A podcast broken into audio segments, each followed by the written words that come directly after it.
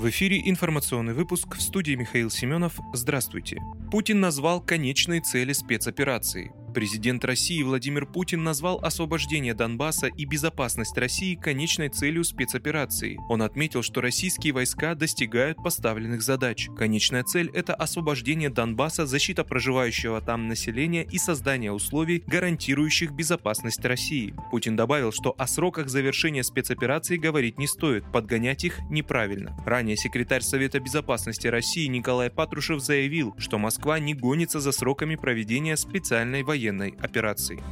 В Госдуме предостерегли НАТО от увеличения военного присутствия у границ России. Председатель Государственной Думы Вячеслав Володин отреагировал на увеличение военного контингента НАТО в Восточной Европе. Генсек НАТО Йен Столтенберг отчитывается, что Россия получит больше НАТО у своих границ. Рано радуется, написал парламентарий в своем телеграм-канале. Спикер Госдумы упрекнул генсека Североатлантического альянса в том, что тот плохо знает географию. Володин уточнил, что в случае вступления Финляндии и Швеции в НАТО НАТО, у его границ будет больше России. Ранее стало известно, что президент США Джо Байден заявил Столтенбергу на саммите НАТО в Мадриде, что Соединенные Штаты усилят свое военное присутствие в Восточной Европе. Кроме того, лидеры государств-членов НАТО утвердили новую стратегическую концепцию Альянса до 2030 года, в которой назвали Российскую Федерацию прямой угрозой. В документе также указано, что Альянс опасается усиления российского военного присутствия в других странах.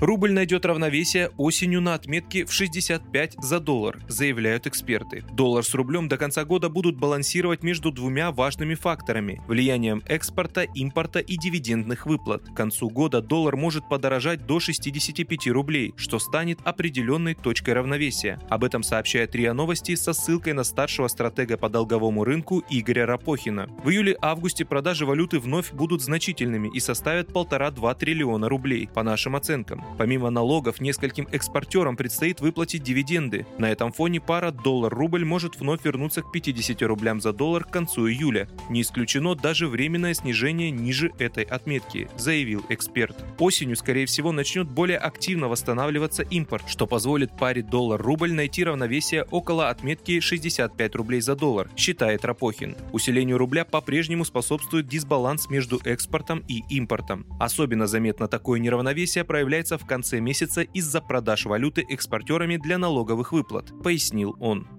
Тропическая жара вернется в Москву 2 июля. Жаркая и влажная погода, больше характерная для тропиков, прогнозируется в Москве в начале июля. Днем воздух будет прогреваться до плюс 26, плюс 31 градуса. В темное время суток тоже тепло, плюс 20 градусов. Что касается осадков, местами кратковременный дождь. Это летние дожди, которые совершенно локальные и небольшого размера. Большинство москвичей их не заметит, добавил метеоролог. Вы слушали информационный выпуск на Справедливом радио.